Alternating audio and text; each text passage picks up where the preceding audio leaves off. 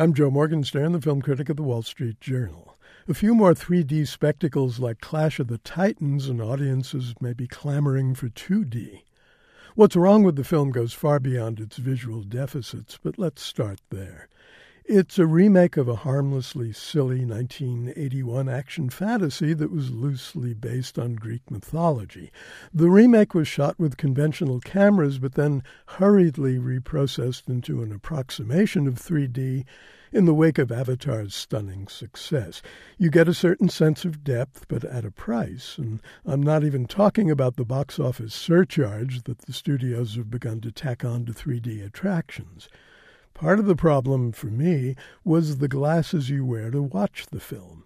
They use what's called active shutter technology, which involves built in electronics, and like all glasses used for 3D films, they soak up a certain amount of light.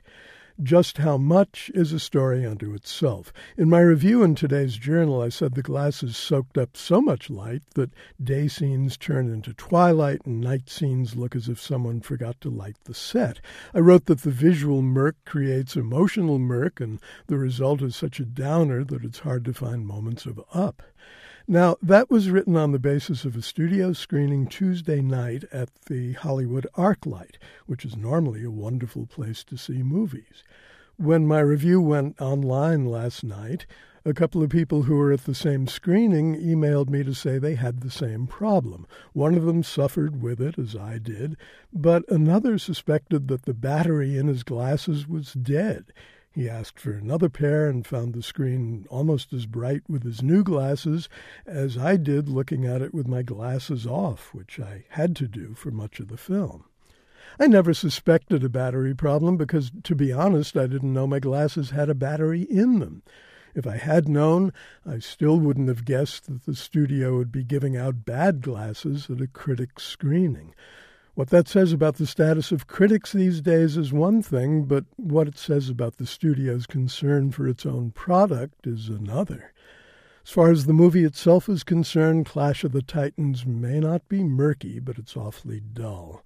Sam Worthington, most recently the star of Avatar, is Perseus, born of a god but raised as a man and pretty much played as a block of wood. He is sent on endless battles to defeat Hades, who's played by Ralph Fiennes, before that very bad guy can seize power from his fatuous brother Zeus, who's played by an extremely uncomfortable Liam Neeson. The movie establishes Perseus as a fearless hunk, but it doesn't give him a girl to love. He's got a beautiful guide, an Io, who's played by Gemma Arterton. She turns up every now and then to say, do this, don't do that, or go this way instead of that way, but there's no chemistry between them because the chemistry requires proximity.